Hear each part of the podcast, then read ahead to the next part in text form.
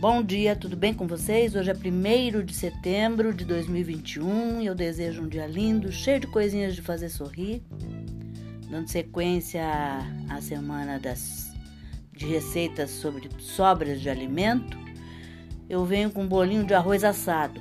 E os ingredientes que você vai precisar são 3 xícaras de chá de arroz branco cozido, um quarto de xícara de chá de leite, uma xícara de chá de espinafre cozido e picado, uma xícara de chá de queijo parmesão ralado, uma xícara de chá de farinha de trigo, uma colher de café de fermento em pó, dois ovos, sal e pimenta do reino a gosto e óleo para untar. O modo de preparo: coloque o arroz e o leite em uma tigela e amasse com garfo. Adicione o espinafre, o parmesão, a farinha, o fermento, os ovos, sal e pimenta e misture. Pegue porções da massa com uma colher e modele os bolinhos.